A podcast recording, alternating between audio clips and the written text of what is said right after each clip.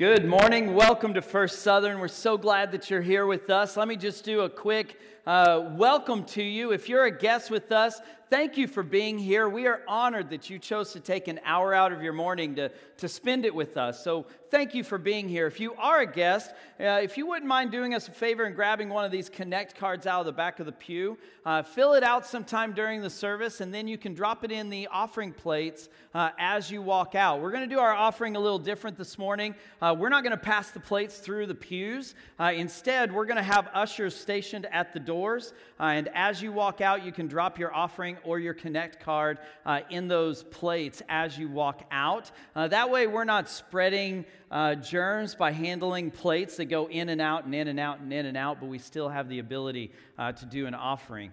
Um, so, if you're with us today as a guest, thank you for being here. Uh, we're doing an abbreviated service this morning. If you didn't notice that, uh, we're going to do it a little shortened just for multiple reasons. Uh, we'll address those later on in the service. But uh, in light of that, will you join me in prayer? Almighty God, thank you so much. We thank you for who you are. We thank you uh, for your provision, for your caring for who we are as a church and as individual followers of Christ. And Lord, we pray this morning that you would speak to our hearts, that you would soften our minds and hearts to the message and the word that you would have us have, that you would grow us, that you would make us more faithful disciples of Jesus in all that we do. And so, Lord, this morning, as we continue our series of speaking uh, through the I am statements of Jesus, we pray that you'd continue to grow us as we seek to be true followers of Jesus. Thank you again, and we pray this in His name, the name of Jesus, our Lord and Savior. Amen. Now, before I hop into my message this morning, I want to give you just a, a brief update of what we did last night. We had our debt free celebration. Uh, we, as a church, paid off a 31 year old debt. And we had the, the blessed opportunity to come together last night. I ate more fried chicken and dessert than I think I've eaten in years in one sitting. Um, still feeling the effects this morning, I think, a little bit. But it was amazing. We had a little over 100 people. Um, and I want to recognize the person who's here with us this morning. The pastor who was our pastor here at this church, when we built this building, came in for this debt free celebration last night. So, Tom Hodge, would you just raise your hand?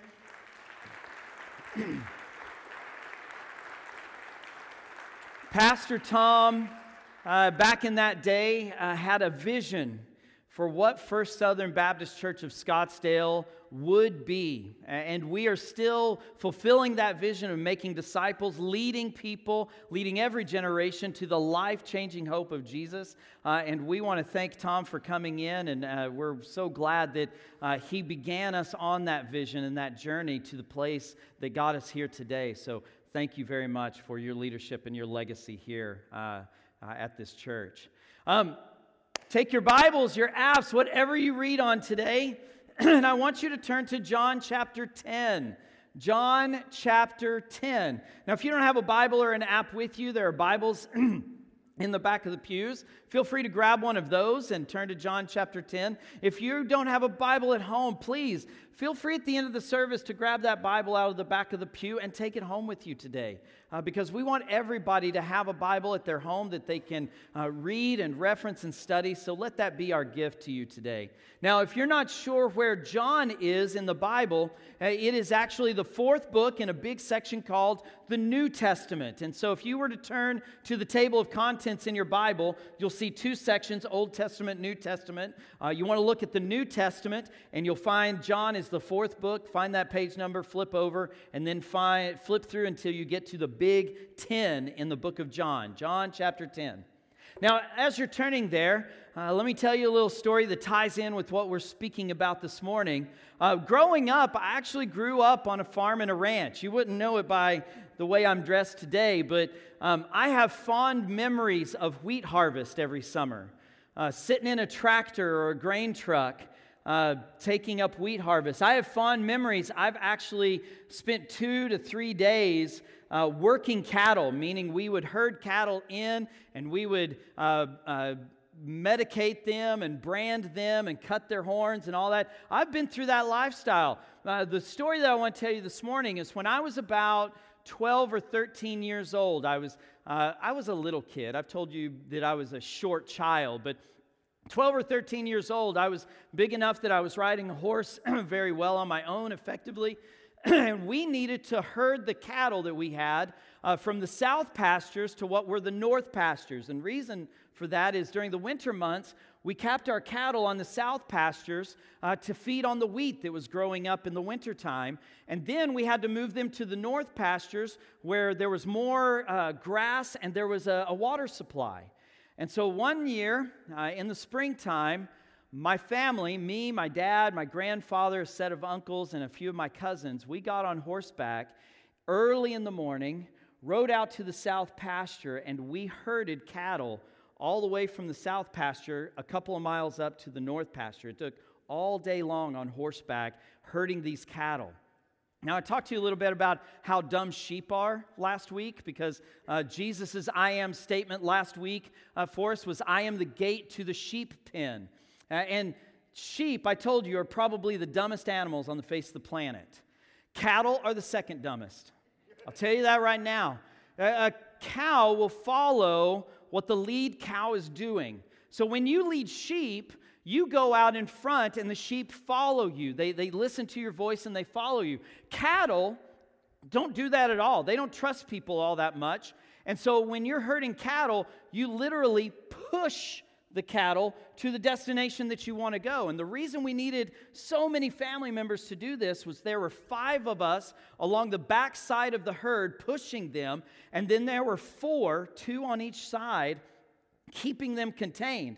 Because what cattle want to do is as they push forward, they want to scatter, they want to jump and, and run, even though running puts them in the most dangerous place that a cow can be in. Cow's safety is in the herd. It's in the group. And so we drove these cattle and got them up to North Pasture where they could have plenty of grass and plenty of water to make it through the summer season. Um, and we did that. And in the winter season, if we weren't feeding them on wheat, we would go out every single day in the snow and take hay to them. And that's the one time the cattle want to be around you is when you drive up with that flatbed truck. Flatbed truck is a, a pickup truck that doesn't have a regular bed, it's just got a big flat platform on the back and we'd pile hay on the back of it and you'd drive out and as soon as you got into the field the cattle would come running to you and you'd just drive that truck slowly and you'd break hay off and let it fall behind you and you'd leave a trail of hay uh, behind you on this truck and that's what the cattle would eat every day. Now today we're talking about the i am statement where jesus says i am the good shepherd but let me do a quick recap of last week because remember, both the I am gate statement and the I am the good shepherd statements are in the same passage and they're actually intermingled with one another. Those two statements uh, kind of go in and out throughout John chapter 10. And so last week, we talked about how Jesus is the gate to the sheep pen. He is the access for us as followers of Christ to go in and out to find good pasture. His gate, He Himself, is the only way to achieve salvation. It's the only way to get access to eternity, eternal life with God the Father. And so he's the only way to enter in and out. He is also the security. Uh, I talked about how the shepherd uh, would lay physically in the gate overnight. He would sleep there, preventing uh, thieves and robbers and, and different animals from gaining access to the sheep. And today, he shifts that statement, the I am the gate, he shifts it into talking about I am the good shepherd. So take your Bibles and turn with me to John chapter 10. We're going to start in verse 11. John chapter 10, starting in verse 11, we're going to read through verse 18. John 11, starting in, or John 10, starting in verse 11, says this I am the good shepherd. The good shepherd lays down his life for the sheep. The hired hand is not the shepherd and does not own the sheep. So when he sees the wolf coming, he abandons the sheep and runs away. Then the wolf attacks the flock and scatters it. The man runs away because he is a hired hand and cares nothing for the sheep. But I am the good shepherd. I know my sheep, and my sheep know me, just as the Father knows me, and I know the Father. And I lay my life down for the sheep.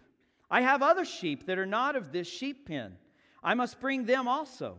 They too will listen to my voice, and there shall be one flock and one shepherd. The reason my Father loves me is that I lay down my life only to take it up again. No one takes it from me, but I lay it down of my own accord. I have authority to lay it down and authority to take it up again. This command I received from my Father. Isn't that an interesting passage? I thought the I am the gate was an interesting passage, but I think Jesus takes it to a new level with this one. You see, he is saying that he is the good shepherd, and he takes it so far as to say that he lays his life down for the sheep. Now remember, the sheep are us, his followers. And Jesus willingly lays his life down for each and every one of us in this room. Every follower of Christ, Jesus has laid his life down for them. And so he lays his life down. But hear me clearly Jesus didn't die to be an example or to just demonstrate his love for us, but because his sheep were in real danger. You see, you and I, before we knew Jesus as Lord and Savior, we were in danger. We were in danger of the effects of sin and judgment and death on our lives. We needed a rescuer. You see, there's nothing you could do. You could not do enough good things. You could not pay enough money to a church or give enough money to the poor or, or, anything like that to earn your way into heaven. The fact of the matter is, is that we've all sinned and fall short of God's perfection, His glory. And so we don't, it's not a matter of Jesus saying, Well, I'm one of the options to get to eternity. He's literally the only option to eternity because we don't have the means to get there ourselves. We have to have a rescuer. So, so he didn't come just uh, and lay his life down and live the, do the teachings and live the life he lived. He didn't do that as an example uh, or just to show his love. He did that because we desperately needed him to do that. We desperately had to have his life sacrificed so that we could have life. Here's my big statement, my big idea for the day. If you have every intention to totally tune me out after this, that's great. I just want you to hear this one statement. So here's my big idea for this morning we needed rescuing and need rescuing. We needed, past tense, we needed rescuing, and we need, present tense, we need rescuing now. You see, just as I said, He rescued us from sin. He rescued us from judgment. He rescued us from death. But let's be honest for a moment. He rescues us from our own propensity to go back to sin and judgment and death. You see, the work that's being done in every single one of us as followers of Jesus is not a one time thing, it's a constant process that is continually going on in our hearts and our lives. Think about it for a moment. If Jesus' death and resurrection was all we needed, and that was all we had to have, that one time moment of life, then why would he need to constantly be a shepherd for us? He didn't say, I was the shepherd. He said, I am the shepherd. You see, every single one of us have a natural desire built into us because of sin to go back to our old ways. We want to sometimes go back to our old creation. There's a temptation that's there. But Jesus, through his death and resurrection, overcomes that for us. He has the power. How can he do this? Look with me again at verse 17 and 18 verses 17 and 18. He says this The reason my Father loves me is that I lay down my life. Isn't that interesting? The reason that my Father loves me is I lay down my life only to take it up again. No one takes it from me. Isn't that a beautiful statement? That one statement, I could preach on that all day long. No one took Jesus' life, Jesus gave it freely and voluntarily for each and every one of us. Look what else he says in verse 18 No one takes it from me, but I lay it down of my own accord. I have authority to lay it down and authority to take it up again. Isn't that amazing? He voluntarily laid down his life so that each and every one of us could live. He lived a perfect, completely sinless life. Jesus is the Son of God. He was the Son of God when he was alive. God didn't make him the Son of God, he was from eternity the Son of God. And the Son of God willingly and knowingly died one of the most horrific deaths that mankind has ever invented. And he shed that blood so that you and I could have a perfect sacrifice in our place, so that we would not have to pay the price of our sins. But he is not a dead shepherd laying in the field while the wolves scatter the sheep. Hear me clearly on that. On the third day after he died, he rose from the grave as a victorious shepherd, and he gathers his flock. He cares for us, He protects us, He watches over us. And the fact is is we need that care and protection. Without his constant shepherding, without his victory over sin and death, we would be a scattered people with no hope. But the fact is is that he rose from the grave on the third day and then he ascended into heaven and he sits right now at the right hand of God the Father Almighty and he guides us and leads us and protects us through his Holy Spirit. That should be hope in this difficult season, shouldn't it? No matter what happens, no matter how things play out, our eternity is secure if you're a follower of Jesus. If you know Jesus as your Lord and Savior, if you believe in Him and you make Him your Lord and your Master, you have that protection. You have that assurance, that guarantee that you will have eternity in heaven with God the Father in a perfect exist- existence. You see, in this very uncertain time, when fear seems to reign, we have a risen, victorious shepherd. And we shall not fear. We've got nothing to actually be afraid of. But look with me in verse 16. Verse 16, Jesus says, I have other sheep that are not of this sheep pen. I must bring them also, and they too will listen to my voice. And there shall be one flock and one shepherd. You see, we have, if you're a follower of Jesus sitting in this room right now, we have Jesus as our Lord and Savior. We have Him as our shepherd, but there are those who don't know Jesus as their Lord and Savior. And Jesus wants those others to be brought into his flock so that he can lead and guide and protect, and most of all, he can rescue them also. But that's where we come in. This is where the illustration doesn't work. The fact of the matter is, is we are called to be the instruments by which others are brought into the sheepfold, into that flock of sheep. You see, the matter of fact is, when I herded those cattle when I was 12 or 13 years old, the reason they needed someone to push them and guide them was because those cattle can't open the gate. And those cattle don't have the intelligence to know where the water is unless they're guided to it. Every single one of us, and every single one who has ever been born on this earth except for Jesus himself, can't get through the gate without someone opening it for us.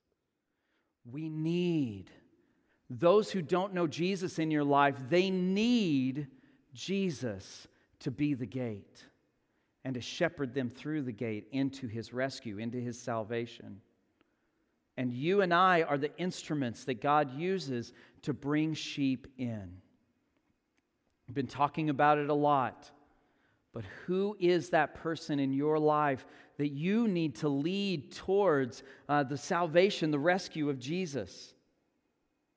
And will you have the courage in this season when people feel a lot of hopelessness right now? When they feel a lot of fear, will you have the courage to show the life changing hope of Jesus to them? Will you be willing to lay your reputation on the line? To lay your, your relationship on the line so that they can know Jesus and be rescued and have Jesus as their good shepherd. Everybody needs him, and you play a part in that. Will you have the courage to show others the shepherd that can rescue them? Will you join me in prayer? Almighty God, we thank you so much for today. And God, we thank you that you are the good shepherd. We're so thankful for who you are. We're so thankful for what you've done in our lives. And Lord, we pray that as our good shepherd, you would continue to guide us and direct us, lead us by your word into your truth, and help us to lead others into the flock of sheep that you shepherd. Let us be the instruments. Let us be your mouthpiece. Let us be the hope, the light and the salt that so many people are looking for in this day and age. Help us to be those people in the world around us. We thank you, Lord. And we pray all of this in Jesus' name. Amen.